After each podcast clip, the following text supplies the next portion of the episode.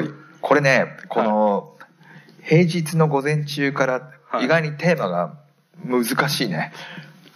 そうですね。メディア。メディアそういやだから全然いいんですけどメディアってすごいなんていうの広いテーマだから何をメディアの何を話すんだろうみたいな。あの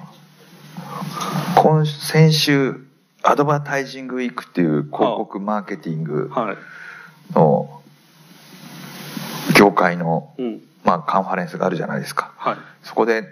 あの四角と丸の成田悠介さんあと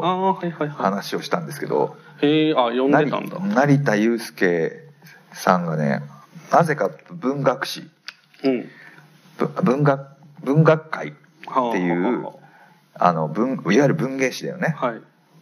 文芸誌に「未来の彫刻」っていう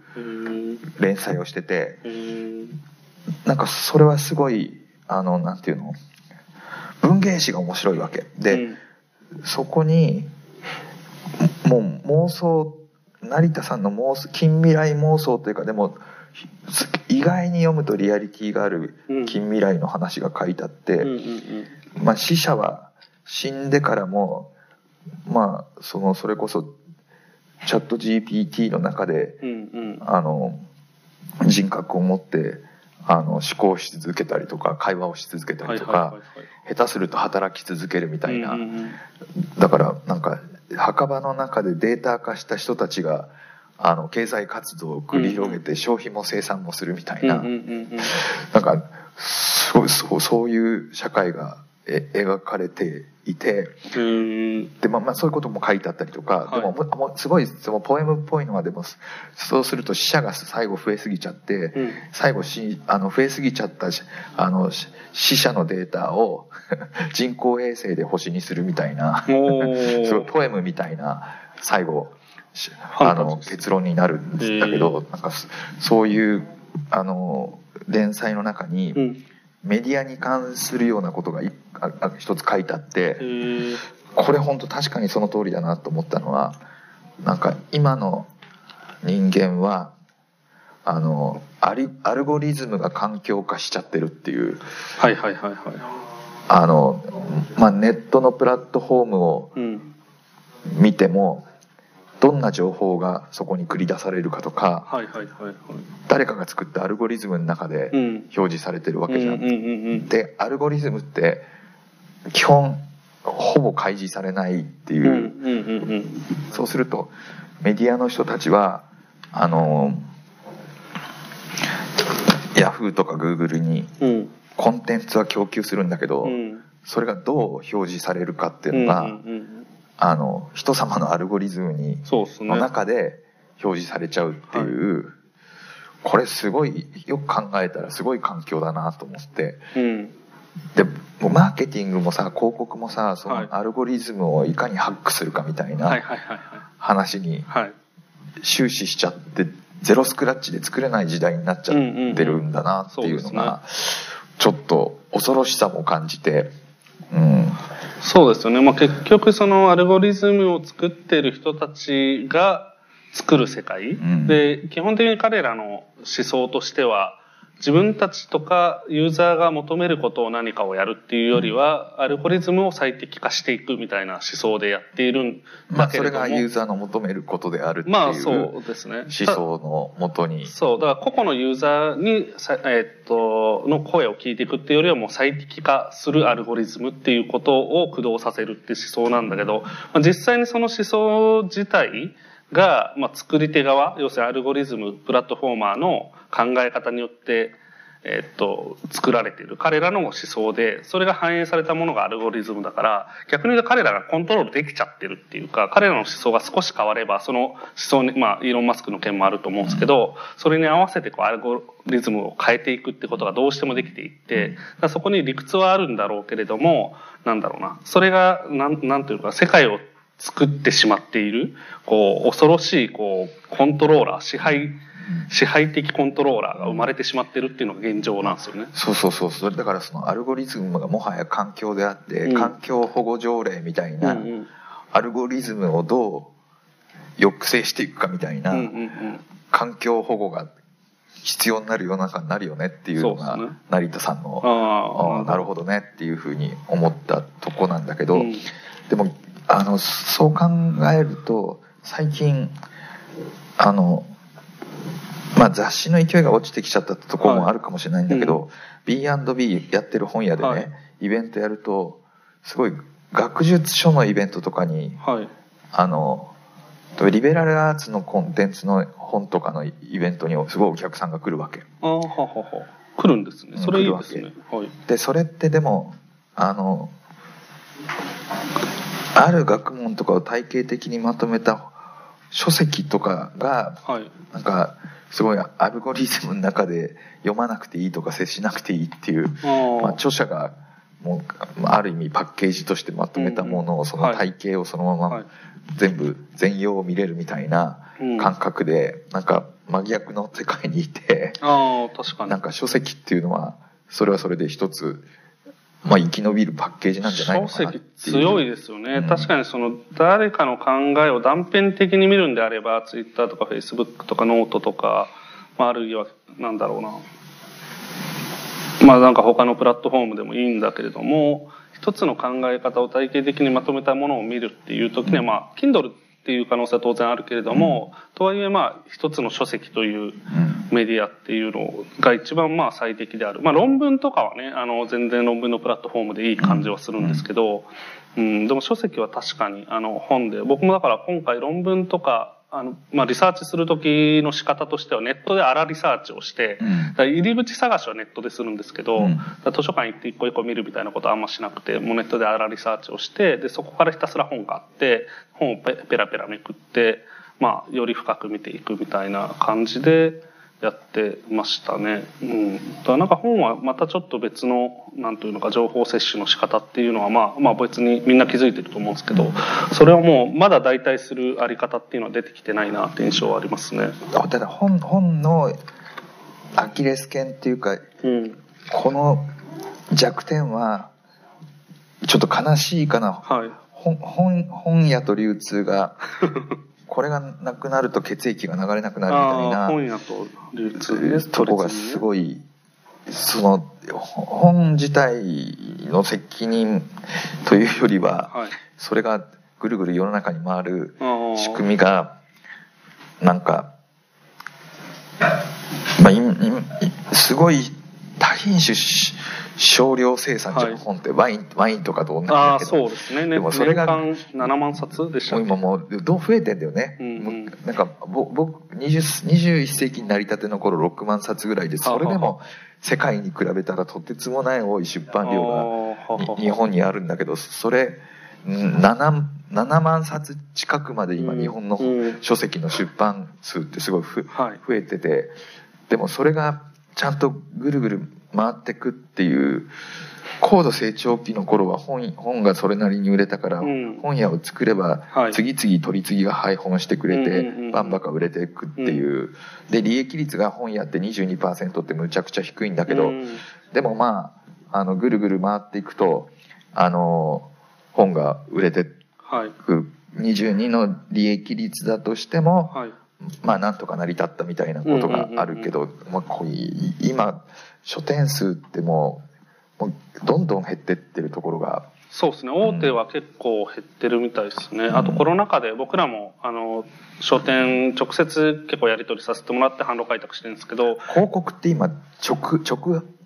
書店直売してるの？えっ、とね、あの、やり取りは直で、えっと、うん。下ろすのはあ取り、取り次ぎ小さい、ね小さい取り次ぎを通して、うん。小さいっていうか、まあ、それぞまあ、そんなに中、小中規模の取り次ぎさんにやってもらってるっていう。えだから大手取り次ぎは扱ってくれないっていう感じではあるんですけど、ーでもねこの前ねあのバリューブックスっていう、はい、長野の。あ知ってる？あ、もちろんもちろん。ば昨日内沼さん来てたしね。あ内島君来たんだバリューブックスっていうところに行ったわけうんうんうん。バリューブックスって何やってるかっていうとまあ要は古書のはい。新しい流通システムを作ってるんだよね、もう、はい。いいらなもうこの本いらないって言った人たちが、はい。あの段ボールでバリューブックスに倉庫に送ると、はい。まあすごいまあそこはすごいデジタルなんだけど、アマゾンとかでこのこの本はいくらぐらいで売れるっていう市場性があるかないかをもう瞬時に判断して、あこれは売れそうってなると、まあ、の残して持ってるんだよね、でも大体1日1万冊ぐらい本が来るらしいんだけど、へえ一日一万あの冊50%ぐらいははい。売れ売れそうっていう判断なんだって。あでそこからその本たちが注文が入るたんびにはい。1冊ずつ売ってるっていうビジネスモデルじゃない？はい。あでもこれってすごいあの頑張ればうん。なんかそういう 多品種少量でもん。流通が成り立つうん生き残る。んだなっていうところはなんかすごい社長の話を聞いててなんか勇気が出たっていうか書籍の生き残りの一つの道としてなんか可能性はあるなって感じたんだよね。面白いです。ね。なんか流通で言うと、そう、本って、まあいい本と良くない本みたいな、まあ人の評価軸によっては違うと思うんですけど、うん。まあ長く売れ続ける本いい本だよねとか、まあ今の流行りに乗ったビジネス書、新書みたいなものってどうかなみたいなタイプの人もいて、うん。なんか売れりゃいいってもんじゃないみたいな、まあことって、まあ、まあどの業界もあると思うんですけど、でも本に至っては流通っていう、まあ取り次ぎと、まあ、まあ本屋っていうものを成立させていくためには、売れる本っていうのは、すごい、なんていうのかな。それこそ、空気、空気じゃない。血血流とか、すごい必要なもので、それがないと、売れない、あまり売れないけどいい本みたいな、時々売れて売れ続けてるけどっていう、なんか本だけだと、実は取り次ぎも本屋もやっていけないみたいなことがある時に、結構売れな、なんかよく、なんかどうなんだろうな、この本みたいな思ってることも今まではあったんですけど、このタイトルどうなんだろう、このなんかアジテーショナルなこの内容どうなんだろうとか思うんですけど、なんとかの100の方法ああ、そうそうそう。でもなん、なんとかが9割が流行った。みんななんとかが9割って書いてる。間違いだらけのなんとかみたいなあそうそう。いや、全然なんか、その本一個一個は一生懸命作ってるのかもしれないですけど、なんかもう売らんがなっていうような本がいっぱいあるのどうかなと思ってたけど、そういう本がちゃんと売れていくおかげで流通は、流通も出版社もそれ以外の本も作れるっていう構造があるって思った時に、なんだろうな、い必要なんだなってすごい思ったんですよね、そういう本も。うん。うん。そうそうなんだよね。ああとさ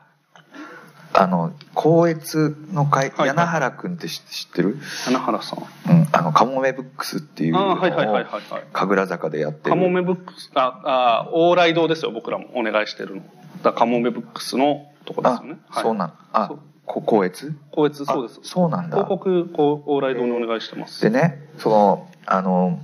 柳原さんははい。その光悦の仕事もやりつつすごい本の流通にもすごい関わりたうん。関わりたいってことで、はい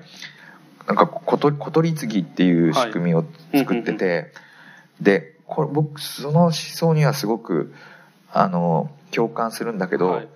まあ本は本屋で買う時代はもう終わるでしょうと。で本はどこで売っててもいいみたいな、はいあだから自転車屋さんに自転車の本売ってていいしああ、そうですね。あのガーデニングショップに植物の本売ってていいし確かあの花屋さんにへねあの花をテーマにしたに。うん。あの小説があってもいい小説があってもいいみたいなとこだけど、既存の流通だとそれ難しいわけじゃん。確かに。あのいわゆる取り次ぎだとそ今のこに届か取り次ぎさないですよね。毎日日本に1万弱ある本屋に、えっと向けて毎日毎日何らか配達しなきゃいけないから、そんな数冊しか売れないかもしれない花屋さんに本届けるとか、確かに。自転車屋さんに本届けるとかすごい難しいわけじゃん、はいでもなんかそれをうまく対応できないかみたいなことを、あのその小鳥継ぎの人たちは今開発しようとしてるわけ。え、そういうめちゃくちゃ面白いですね。面白いでしょ、はい。でもこれってなんかそのさっき言ったバリューブックスがやってるような、ちょっと DX 化した仕組みとか、うんうんうん。うまくはい。なんか使えると、うん。なんかそそのかその発想みたいなことはい。もなんか成り立つような気もすごいしてそうですね。なんかそういう本はどこでも売っているみたいな飲みに行ったら本買って帰ってきたとか。確かに居酒屋で売っててもいいですもんね。なんかそういうももしかするとその時はうん。本は委託販売じゃなくて買い切り買い切り買い取り。の商品になっていくのかもしれないんだけどなんかそういう小取り次ぎの、うん。仕組みっていうのがってきていくといいいいんじゃないかなっていうふうにそれは面白いですね。うん。結構やっぱ流通、まあ僕らも特集したんで、わかるんですけど、やっぱ卸流通の特集すげえ面白かっ ありがとうございます。いや、流通ってやっぱね、大事なんですよね。大事な当たり前なんですけど、物ができて、物が届くの間っていうのがブラックボックスで、で僕ら広告会社にいてうん、物ができて、その物の情報を届けるっていうのをやっててうん、実は情報を届けると、物そのものを届けるっていう、い位置で言うと平行関係にあって、同じところにいるのに、このブラック、なんだ、流通の方は全く情報がなかった。たでもさそうそう、本当それ意識しないで作れたんだよねでも、うん今日最初に話したさアルゴリズムの話はさ、まさに情報の流通の。間のはいメカ,、メカニズムが今アルゴリズム化しちゃったよねっていう話だからさ、あのむちゃくちゃ流通って大大事なんだよね。いや、そう。もう流通によって世界ができていると言っても過言じゃないとか、まあ少なくとも広告会社が関わる消費っていうところの、についてはもう流通が作っていると言っていいぐらい、牛耳っていると言っていいぐらい、まあ流通っていうのはお店も含めての流通として扱ってはいますけど、牛耳っていると言っていいぐらいなのに、その実際のお店と、まあ、まあ、製造のメーカーの間にあるところって本当に全然知らなくて、まあ、メーカーの人とかお店の人は知ってるとは思うんですけど、広告会社にいると知らなくて、そこはすごい面白くて、でもまあ本に限らず雑貨とかまあ家電とかもかなりその、ね、その全国のお店にどう置くか。で、僕ら、まあ、ペチャットもやってたから、その流通をどう作るかみたいなこととかもやってたんで、なんかそこの仕組みって結構、なんだろうな、一筋縄でいけないというか、まあ、慣習とか、これまでのルールを、しきたりみたいなものにのっとってやるので、あ、こんなことはできないんだとか、ここでこのぐらいお金が抜かれるんだとかっていうのが分かってきて、で、まあ、まさにその本が意外と、まあ、居酒屋で売ってもいいし、花屋で売ってもいいよなって思うんだけど、なんか簡単にはできないみたいなそうことそうそうですよね。だから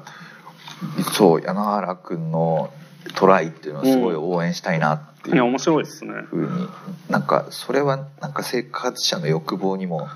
適さない。いや、合致しますしね。なんかあの、なんていうのかな。その時に本のビジネスモデルもちょっと変わってもいい気はするんですよね。今もしかしたら法律上できないのかもしれないですけど、まあ原価いくらで、みたいな話も、なんていうか、もうちょっとプロダクト、雑貨とかみたいに、まあ原価3割で、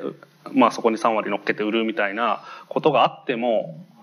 いいというか、なんか今の流通モデルと違うモデルにしていけば、まあ、お金の取り方のモデルを変えれば、もしかしたらそういう一個一個の本屋に、本屋じゃないところに卸していくとかも可能になるのかなとか思ったりはしましたけどね。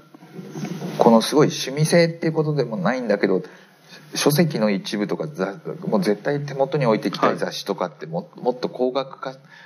あ高いプライスになっても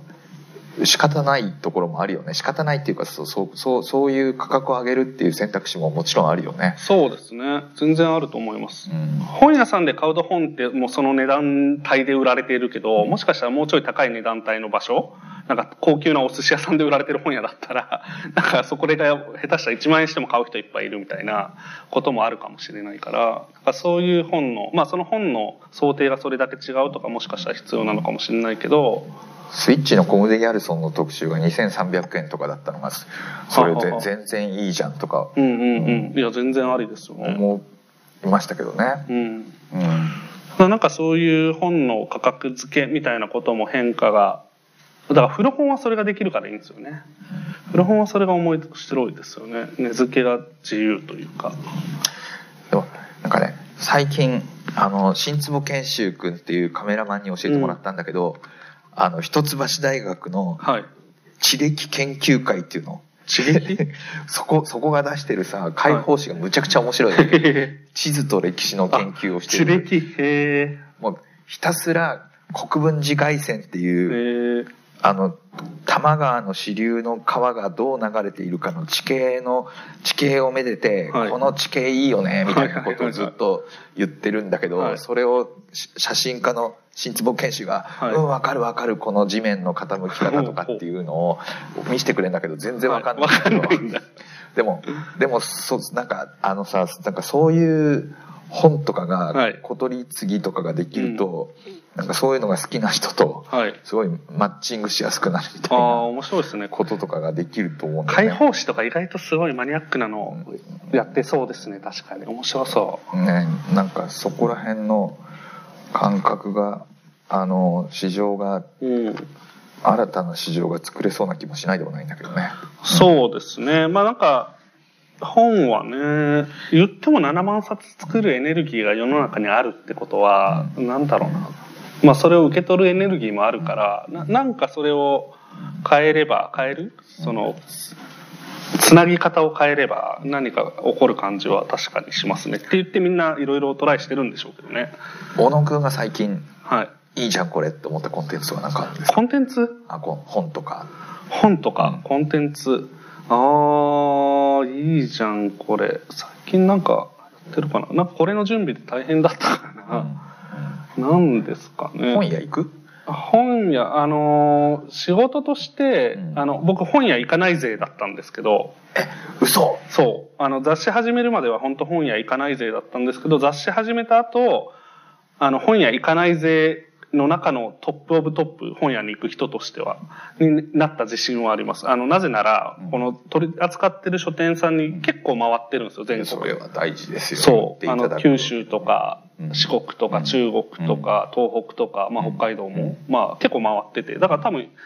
まあ、日常的に行ってるわけではないけれども、まあ、なんか時間ができたら行くみたいなことを、まあ、会社の経費でやってるっていう。えそれは、はい。じゃあ好き本屋行って好きな本屋とか見つかった？好きな本屋が見つかったかか。あーそう、いや、なんだろうな、そういう視点で言ってないですね。なんかもう少し観察みたいな感じで言っていて、あ、こういう、で言ったらなんなんとなく取材じゃないですけど話を聞くんですよ店主の方に、うんだからなんかこういうふうに考えてやってるのかみたいなこととかお客さんがこうななんかどういう感じでそこで振る舞ってるかとかを見てるんですけどなんかこういや言って面白かったのはこう本屋さん、まあ、わざわざやっぱみんなやってるっていう意識があってなんかな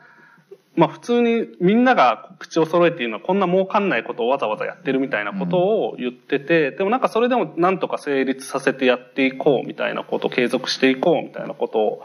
持ってやってる。なんかその、なんていうのかな、卑屈になってるわけじゃないんですけど、この、なんていうかわざわざやるみたいな、なんかこの時代にもっと楽に稼げるやり方はもしかしたらあるのかもしれないのにやるみたいな、なんか、でもこれしかできないっていうタイプの人もいたりして、だからなんか結構人間がその本屋に出ているなっていうのはすごい思いましたね。最近行ったあの、のは、えーっと、どこだ、まあ、近所、吉祥寺じゃないわ。国分寺の早春書店って古本屋で、まあ、今回文化号で書いてもらったあの TVOD っていうユニットのコメカさんがやってるとこなんですけど、もうそことかは、まあ、コメカさんと話すともう、いや、できないんですよね、これしか、みたいな感じで、もうなんか本当、なんか、こう、集団に馴染めなくて、みたいなことで、なんかすごいそういう、まあみんながそういうことではないんでしょうけど、そういうメンタリティとか内面が、その本屋さんに現れてるみたいなことが考えると、なんていうか、表現物としてその本屋さんを見てしまっているかもしれないですね、僕は。なんか本が好きでいくっていうよりは、なんかその作り手じゃないですけど、店主の人が表現したいこととかとして、そこでやっている。うん。なんか、なんかそういうふうに捉えてますね。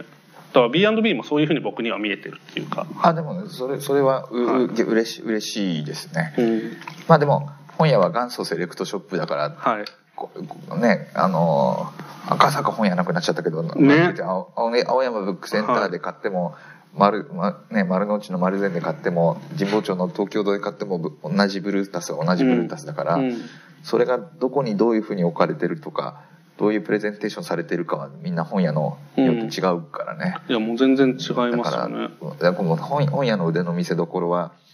まあそのプレゼン技術ででもおね小野君言ってるようにこ個人経営で30ぐらい30代とか40代ぐらいであのむ昔チェーン店にいた人とか大型書店にいた人が辞めて本屋作ってるうん。のがここ10年ぐらいすごいいっぱい。あるから、なんかそういう人たちのなんか腕の見せ合いが今起きてるからそれはそれで楽しいとは思いますけどね。いや、面白いですよ。タイトルとかね。本屋っていうことは、その表現物のとして捉えた時に全国それを見て回るっていうのをたまたま僕はしたんで結構もう全然違うし、まあ、売ってる本も当然違うんだけれども店主の方もまあお客さんいない瞬間を見計らって話聞くと結構話してくれるんでなんで本屋始めたんですか？とか。そう。い機嫌機嫌悪いそなんか不愛想な本書店員とかいなかった？えっとね、あんまり話してくれないところはいくつか、うん。あの、京都の方にあるんですけど、あの、まあそういうとこは、でも、まあでもそこはもう老舗のいい本屋さんっていうので有名なとこだったりして、まあでも、うん、そうですね、確かに、あの、オンリーディングとかも確かもともと書店大きいとこだったりしましたよね、うん。名古屋の。うん。そう、の人が始めたとか、なんか、大手書店にいた、例えば蔦屋にいた人が独立してみたいなとかもよく聞きますね。うん。あでもね、はい。これこれはポッドキャストで聞いてる人あと今日ここで周りにいる人でな名古屋に行く用事がある人はぜひ千草小文館って本屋がああ、扱ってもらってますけどいや、いいっすよね、あそこ。なくなっちゃうらしいんだよね。え、嘘、うん。駅前のやつはもうなくなって、これあのあいいのかなこれ。ちょっとここまだ内沼君に聞いたから今日ここに来てる人だけにしといてちょっと後で確認してポッドキャストするかどうか判あ断しましょう、あはいはいはい。いやでももう本当に素晴らしい街の本屋でしょ？いや、そうですね。いや、なんかすごいその文芸系がめちゃくちゃ充実してて、まで、かつ、あの、教科書とかも販売してて、街の本屋なんですよね。まあ、そうそう街の本屋でも社会科学も自然科学系も本当素晴らしくあって、うん。あのもう欲しくなる棚の作り方してなかったそう、いや、なんか、そうですね。なんか、濃厚なコーナーがありましたね。あの、奥の方に。なんか吸い吸い込まれていってしまうような、はいはいなんか必ず欲しい本が見つかってしまうような、磁場があるよねうん。いや、あります。面白かった。で、そこの、なんか、ちょっと名前忘れちゃったな。あの、担当のおじちゃんとも話したんですけど、もうなんか、ずっと話してて、なんか、あ、出られないこの店ってなって。いや、すごい、なんだろうな、歴史、歴史もあるし、まあ、あと苦労も当然あって、し駅前に多分、あの、別店舗があったのも、多分僕が行ったタイミングで閉じたのかな。で、そこと合併して、まあ、もともとあったその道路沿いのところっていうのでやってるところに行ったんですけど、まあ、本当に街の本屋の見見てくれで、おしゃれで、おしゃれでも何でもないというと失礼ですけど、で入ると普通に、まあ、いわゆるこう雑誌とかリボンとかなんか一般の書店のものはあるんですけど、なんか奥の方に文芸誌コーナーとか人文コーナーみたいななんかこう、結構ドロッとしたものもしっかり扱ってたっていう感じですね。そこに広告も置いていただいてて。えー、と広告って今何個何件ぐらいで置いてるんですか？今、えっと、220とかですかね。うんで、これまで全部、まあ、扱っていただいたところ足すと300とかですね。えで一応全都道府ー、県でぶっちゃけどこどこで一番売れんの広告ってどこなんだろう多分青山ブックセンターとかですかね。まあ、なる結ほど構上上限を号号によって変わる？売れるやつ。なんか合計は見てるんですけど、どの書店でどんぐらい売れたかってちゃんと見てなかったな、そういえば。大体なんか、あの、各書店10から20を上限にして卸してるんで、あの、数が少ないんで、だから、それしそれすごい知りたいな。あとまあ新宿。昔何の雑誌はどこで一番売れるかすごい調べたけどね。少年マガジンは。田町で一番売れる。さすがさすが慶慶応慶応のあそれ面学生といろんな企業の人が読んでるみたいな。木原さんの方が中央線沿いでよく売れたっていう話を聞きました。ああ木原編集長っていうのがいてあのかなり中央線カルチャーを体現あ、するそうですね。そうですね。あの感じの はい。編集長ですね、うんうんあのだからそそれはなんかわかるっていうふうに思いましたけどね。うなわかるわかるなんか、中央線沿線といえば三浦淳が昔はい。高円寺の北口に噴水があるあるでしょ？そこのそこのさこ噴水の先にうん。焼き鳥屋があって、うん昼の3時ぐらいから焼き鳥屋の煙がもうもうとすごい、うんうんうん。そこのロータリーを、はい。あの煙だらけにしてるわけ、うん。そこそこにあの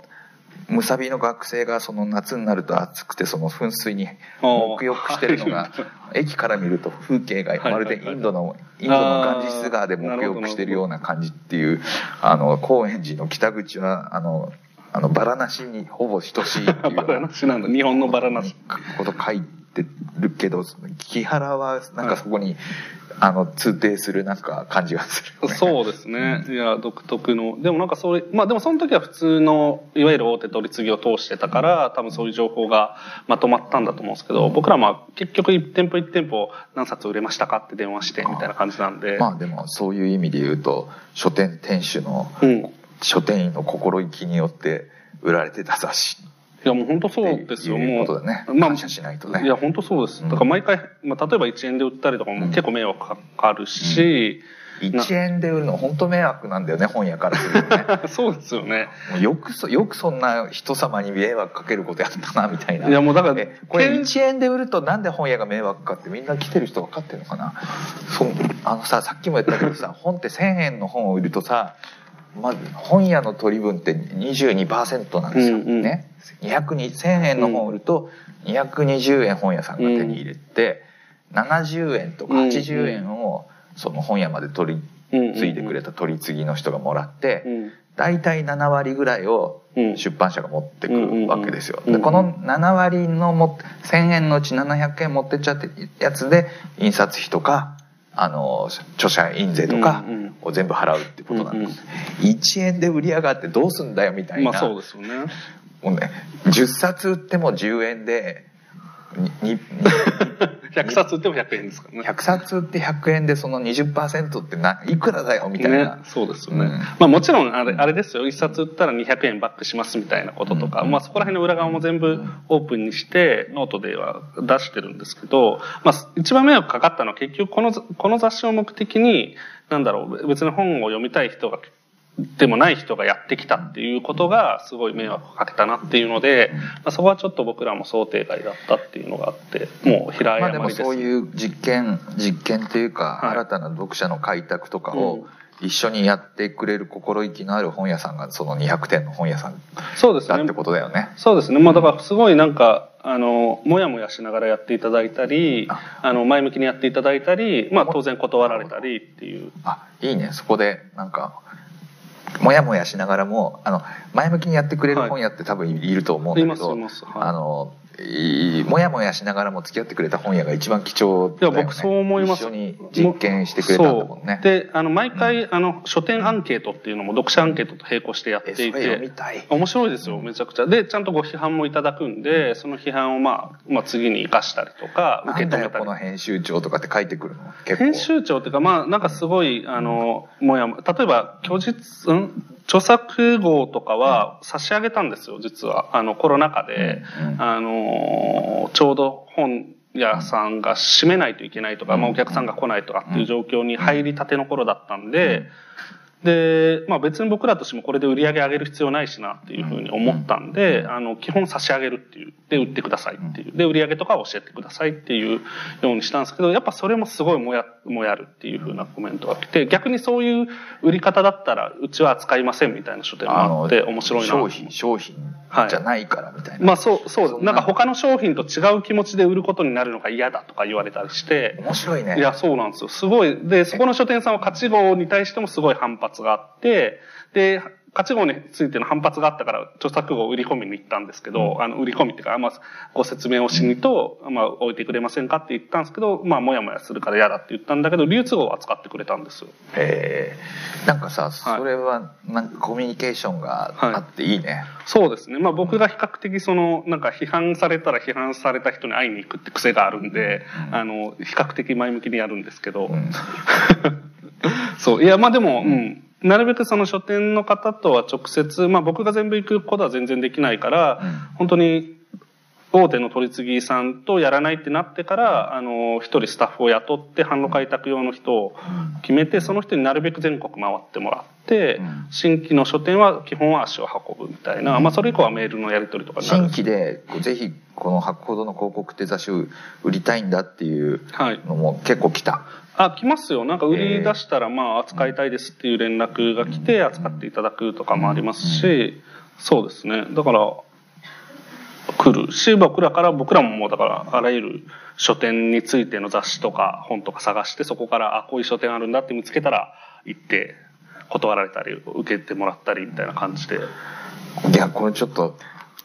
今日の話の中でじ実実は一番面白かったのは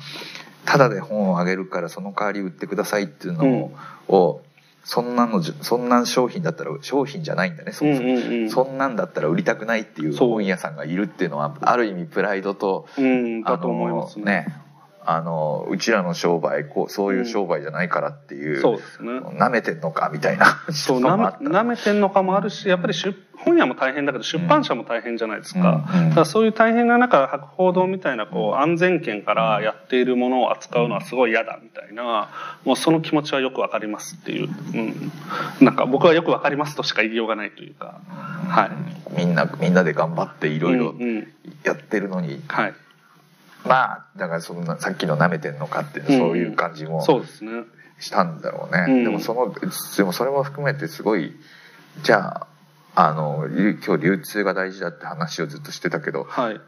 い意外に流通で実験したんだねそうですね。まあ結構届けるっていうところを意識しました。1号目から。届けるっていうところも含めて作ることに向き合おうみたいなことは意識してましたね。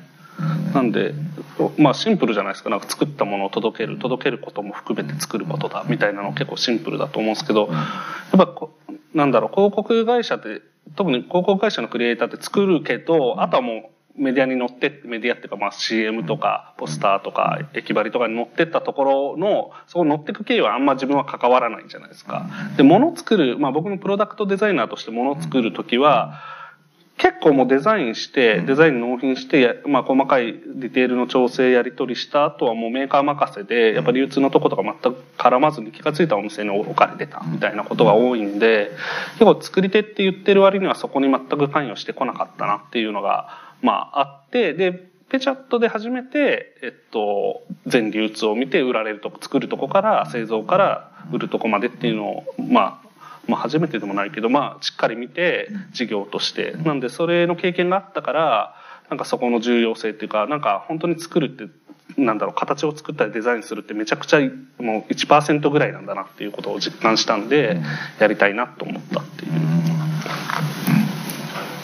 でも E- EC とかに全部頼らずに200件でしかも全国の本屋で売るみたいなこともこだわってるのが面白いね。あ、でもね、アマゾンを使ってます。あもちろんそうだけはい。ど、でも全国で売全部の県で売ってたんですよっていうこととかにをやっぱり意識意識してるっていうか。あでもそれは価値を売った時に、うん。その読者アンケートで、ううんちの県に置いてなかったのが悲しかったってあって、うん。ああちゃーってなって、そう。ちなみに何県から来た何県だったかな？うーんと、島根とかなんかそこら辺だった気がしますね。うん。これはやばいとそう、やばい。って頑張って探してもらって、なるべく置くように、毎回だからそこから毎号全都道府県に置くっていうことを最最低限の目標にして、うんまあ、そこからはまあ、どんだけ置けるかみたいな。あと、アマゾンと一般、まあ、書店っていうのをなるべく半々にしようっていうのと、さらに書店の中でも大手書店と、まあ、中小の書店っていうのを半々にしようみたいなことで、なんとなくのルールじゃないですけど、線引きみたいなのをして、開拓はしましたね。あれ？いやなちょっと本屋本屋の話になっちゃったかうん。らあれだけど、あなんもともとこの話してた時、はい。あれ小野くん図鑑が面白いんですみたいな話してなかった。はいはいはい。たまたま、この間、あの、学研の図鑑を使っ作っている編集者の方と、なんか話す機会があって、うん。学研の図鑑って多分まあ皆さん家にあったり、うん。えーっと、学校で読んだりしてると思うんですけど、図鑑業界で一番トップオブトップは小学館らしくて、うん。なぜならドラえもんがいるからみたいな。そうそうあそうなの？そう、そうらしいんですよ。ドラえもんで図鑑は売れるんだね。そう、だからトップオブ、うん。あと芦田愛菜ちゃんって言ってましたけど、芦田愛菜ちゃんとドラえもんでもうトップオブトップの小学館みたいな感じらしいんですけど、で、学研は学研でまあ、でもまあ図鑑のイメージあって、なんかその図鑑の編集者で、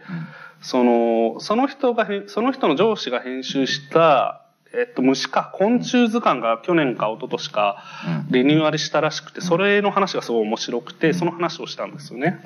そう。それがね、だから結局、虫図鑑、図鑑を作るときって普通何の虫を載せるかっていうリストを作って、で、それでそのリストから載せるやつを2000、1000とかって言ったかな ?1000 とか2000とかっていうのを選んで、昆虫ってアホみたいに種類が多いから全部載せられないからそう。まあでも1000とか2000とかじゃないですもん。多分万とかいいますよね。うんだからそれで選んで、で、その昆虫の標本を取り寄せて、取り寄せるか取りに行くかわかんないですけど、写真を撮って載せるっていうのが、それまでの図鑑の作り方だったのを、あの、その編集長はもうなんか何を気が触れたのか、昆虫を取りに行ってから、その取りに行った昆虫のリストを作って、で、そこから取捨選択して載せるっていう、なんか、順序を真逆にしたっていう、こう多分一般の人からすると、どっちでもいいんじゃないのって思うような、ただやる人からすると革命的に大変な方を、面倒な方を選んだっていう、なんかそういう変態的な、あの、昆虫図鑑が今学研から出ているので、あの、えぜひ皆さん。でも それどういう売り方してるの？えつまりポジティブに捉えれば、はい皆さんが一番よく目にする昆虫が載ってるあ本ですとも取れるわけじゃん取れ取れたやつから載せてそうでとすね。そうですもね。あのネガティブに言えば全体の世界の中を見ずにうん。見見え見えてる世界の一部だけを切り取ってる図鑑ですともうなっちゃうじゃんそれで言うとどうなんですかね。なんか50人ぐらいを組織して、50人ぐらいが、まあ、もしかしたら世界中行ったのかもしれない。あ、日本の昆虫なのかもしれないけど、行って、1年とかかけて、もう取りまくって集めてくるみたいな。ただなんか、そこら辺にいるっていうよりは、もう、あいつを取るぞみたいな気持ちで行って取れないとかもあるんだと思うんですよね。で、なんか、その心は結局、標本にしちゃうと死んでる昆虫を取るわけじゃないですか。だから死んでる昆虫って羽の色がちょっと変わったりとかするから、生きのいい標本あそうそうそうそうじゃああの生きのいい標本が載ってる図鑑はいですっていう、そう、まあまあ、そういう、売りなのそうなんだと思う。ちょっと僕もどういうキャッチコピーついてるか見てないんですけど、うんいや、そう面白いなと思って、その生物学系の人、この前も話したかもですけど、おもろいんですよね、なんか。なん東大で今研究している人で、なんだろう、神奈川か。神奈川でデスストランディングって言って、こう、クジラとかイルカが上がってきたら、なんか電話がかかってくるらしくて、かかってきたらみんなでそこに行って、クジラを解体してみたいなことをやってるらしいんですけど、なんかその話がめちゃくちゃ面白くて、なんか、じゃあ僕らだからデスストランディングとか知らないんですけど、でもなんかその、言ったらその、クジラとかを研究している人たちからすると、クジラが全国のあらゆる海岸で上がっ上がって、まあ死んじゃったりするらしいんですけど、もうそしたらもう、ヒャッハーって言って飛飛んでいっみて、たいね、はい。あのそのその同じ人じゃかどうかわかんないけど、はい。安住紳一郎の日曜天国のああ、いいっすね、あの日曜天11時からのゲストコーナーにその、はい。クジラが上がると「キャッホー」って言って向かう人の話一回聞いたことある。うん。だから、多分あれは過去のポッドキャストは全部、あの TBS の TBS あのやつに収納されてるから多分探せば出てくると思うな、はいはい。それ。いや、面白いんですよ。で、かつ、ヒャッハーって行くの、だったらど、全国行くんですかって言ったら結構縄張りがあるらしくて、あ 神奈川のここは東大が行けるけど、ここは行けないみたいな、なんかそういうのがあるみたいでなんか結構、あとはまあ、なんだろうな、その、クジラって置いとくと腐っちゃうから、臭くなるから、一刻も早く解体するなり、あと埋めるらしいんですよ、砂の中に。うん砂ので骨中格標本作るんでしょ？そうです、そうです。なんかかわいそうとかそういう感じではなくて、あの、標本、ななんか研究対象ができて嬉しいみたいな感じでいくみたいな話をしてて、そうその話の中でその、なんだろう、まあなんか生物系の人の集まりに行ったんですよね。で、でそこでさっきの図鑑の人もあったんですけど、その、今、ゆるふわ生物学っていう YouTube があって、その人も来ていて、ゆるふわ？生物学、っていうえ何それ？YouTube あ YouTube ね。はい。YouTube チャンネルがあって、もしかしたらポッドキャストもあるかもしれないです。あ、でも YouTube だな。その中で、あと、ゼルダとか、えー動物の森とか、そういうゲームをしながら、そこにいる植物とか動物を解説するっていうことをやっているっていう。新しいジャンルが生成されてるわけそうなんですよ。で、それが、人生100年時代はもうそういうその新しいファンタジーを自ら作る能力かリベラルアーツに回帰するかしかもう人間のラグジュアリーな時間の過ごし方ないと思うああ、でもそう、確かにラグジュアリーなんですよね。で、それを誰がめちゃラグジュアリーだよね誰にも頼まれないでやる仕事って超ラグジュアリーだから博報堂にいると得意先の仕事や,、るじゃん。得意先がいないでやってる仕事って超いいよ、ね、確かにそう、雑誌やっててやらせてもらってて思ったのは、まあ、これはもうラグジュアリーだっていうのは確かに思いましたね。誰にも頼まれず予算つけてもらって何か好きなことができるあの俺カチョエペペっていうさ、はい黒胡椒とさペコリーノチーズのさシンプルなさパスタがすごい好きなわけ、はい。ローマのパスタなんだけど、うんだからもうこれはイタリアの TKG だと思ってるわけ。卵かけご飯ってご飯に卵に醤油じゃん、はい。同じように麺に小麦に黒胡椒にチーズっていうもうもうシンプルでシンプルなほどそのちょっとずつのチューンの仕方で味がバリエーションがあるっていうもう深淵な宇宙の世界。中華鍋と一緒ね、はいメモリがないのに全てができるみたいな宇宙でしょ、はい。であのーそんでペあのでもカチョエペペってあのーあまりにも簡単にできちゃうからイタリアンの店だとグランドメニューに載ってないわけ。あそうなんだ。どっちかっていうとまかないに使われるわけ。いや僕も食べたことないかも。そうっす。でねでも時々メニューにカチョエペペを出してるところがあるわけ、う美味しいから。はい。そうするとあのカチョエペペ T シャツっていうのをデザインして作ってて、うん。それは店の人にあげてる。あげえてる。島さんが？そうそうそうそう。で カチョエペペを頼んだ、はいちょっとあのいい感じの女子がいたらこの T シャツ配ってくださいっていう あの T シャツ配ってるわけ。あ裏メニューとしてあるのをいやでそのメニューにカチョエペペがあったら。るとはいはいはいはい。あのそれを 5, 5枚ぐらいその T シャツ持ってってこのカチョエペペを頼んだあの女性が来たらどんどん T シャツを配ってくださいっていうのをお願いしてるわけ、へでもうやってるんだけどそれ時々知り合いとかから「それどこの得意先のためにやってるんですか?」とか聞かれるんだけど「いやいやいやいやでそれ別に俺のため」とかっていう。そのそのエネルギーとかは無駄じゃないですかみたいな、うんうんうん。無駄無駄っていうなみたいなね、うんうんうん。無駄が一番ラグジュアリーだからね、でもなんかその無駄のエネルギーみたいなみんな持ってるわけじゃないですか。うん。なんかそれってこう、なんていうのか、四方八方に発散されて、あんま見えない状態になったり、まあ当然評価みたいな土壌に上がってこないけど、でも YouTube とか、まあ Twitter とかもですけど、そういうとこだと、その無駄に見えるんだけど、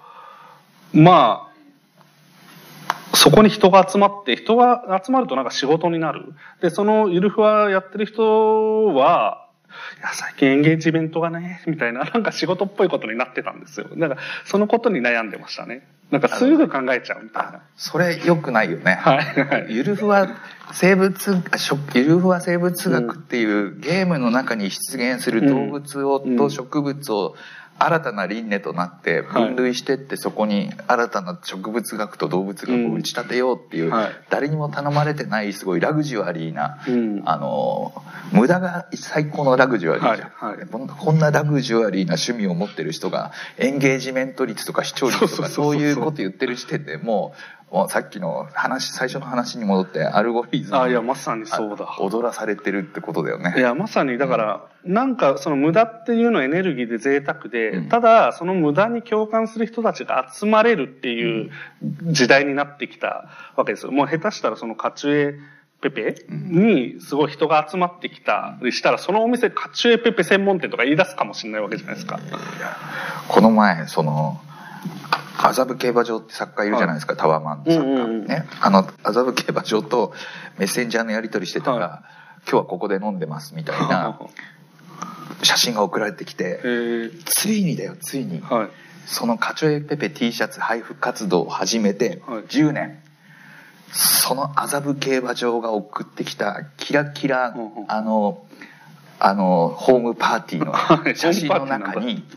カチョ自分が作ったカチョエペペ T シャツを着たえ、本当に？女子がついに発見されたえ、それめっちゃすごいじゃないですか。いい話でしょ それめっちゃすごいっすね。もう瓶に入れた手紙が届いて手が返事確かにが来たっていう確かに花咲いてる。すごい。すごくない？え、それすごいっすね。そうそういうだからエンゲージメント率とか気にしてたらそういうことにたどり着かないと思う、なんないね。なんないね今日こんな話でいいんだっけ？みたいな、まあ、一応メディアの話。あそうそうそうそう、はい。あまあでもなんか、T シャツというメディアの話をうん、そうですし,、よね。ていてその着てる人たちはその目的を意図しないまま着てるっていへうえ、面白い。その人が頼んだってことですね、その店で。そうそうそう、えー、今日でもそもそもメディアの話をしようって言ったのってなんででしたっけ？多分僕じゃなく島さんが言いったと思う。や図鑑の話を楽しそうにしてたから。鑑の話したからか。あそういう今時の新しい図図鑑っていうかあでもそそのさゆるふわ、はゆるふわ生物学。西洋図鑑あ生物図鑑？生物学。学みたいにさなんかある意味フィクションというか、人マイマイルールを作るはい。編集ってむちゃくちゃウケると思うう、ね。んうんだでも俺例えば食べログにさうん。うん。あの冷蔵庫から勝手にビールを出していい店って区別載ってないじゃん。だけど俺ね冷蔵庫から勝手にビールを出していい店はいはいはい大好きなわけ、なんかわ。かるわ人間性善説っぽくてさはいはいはいはい。信じられてる俺みたいな。今日も頑張って生きていこうっていうははは。冷蔵庫からビールを出すたたんびに感じるわけ。はい。でだから俺俺のここの iPhone の中のあのお店リストはあの冷蔵庫直接ビールあビールを直接冷蔵庫から出していい。店っていうのは、そこでもう相当できるようになってるへえそっか。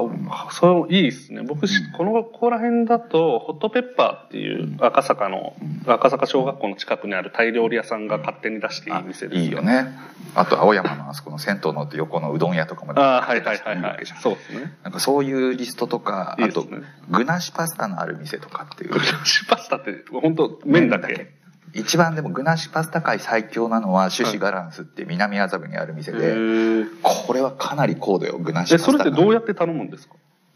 あのゴーストっていうメニューがあるんだけどゴーストをくださいって言うと具なし麺だけ出てくるわけ。ゴーストの作りレシピを説明しますね。お願いします。ゴーストのレシピは超美味しいボンゴレビアンコを作るんですよおうんうんうん。ボンゴレビアンアサリ貝が入ってるアサリが入ってる。ワインはいはい。ボンゴレビアンコが出来上がる、はい。出来上がったでしょ、はい。そっからアサリ撤収。ね？ストイックだな。それをあのもうそのまま出すわけ。それがゴえー。素晴らしくない？すごいっこれすねはね田山硬いの布団に等しいわけですよ。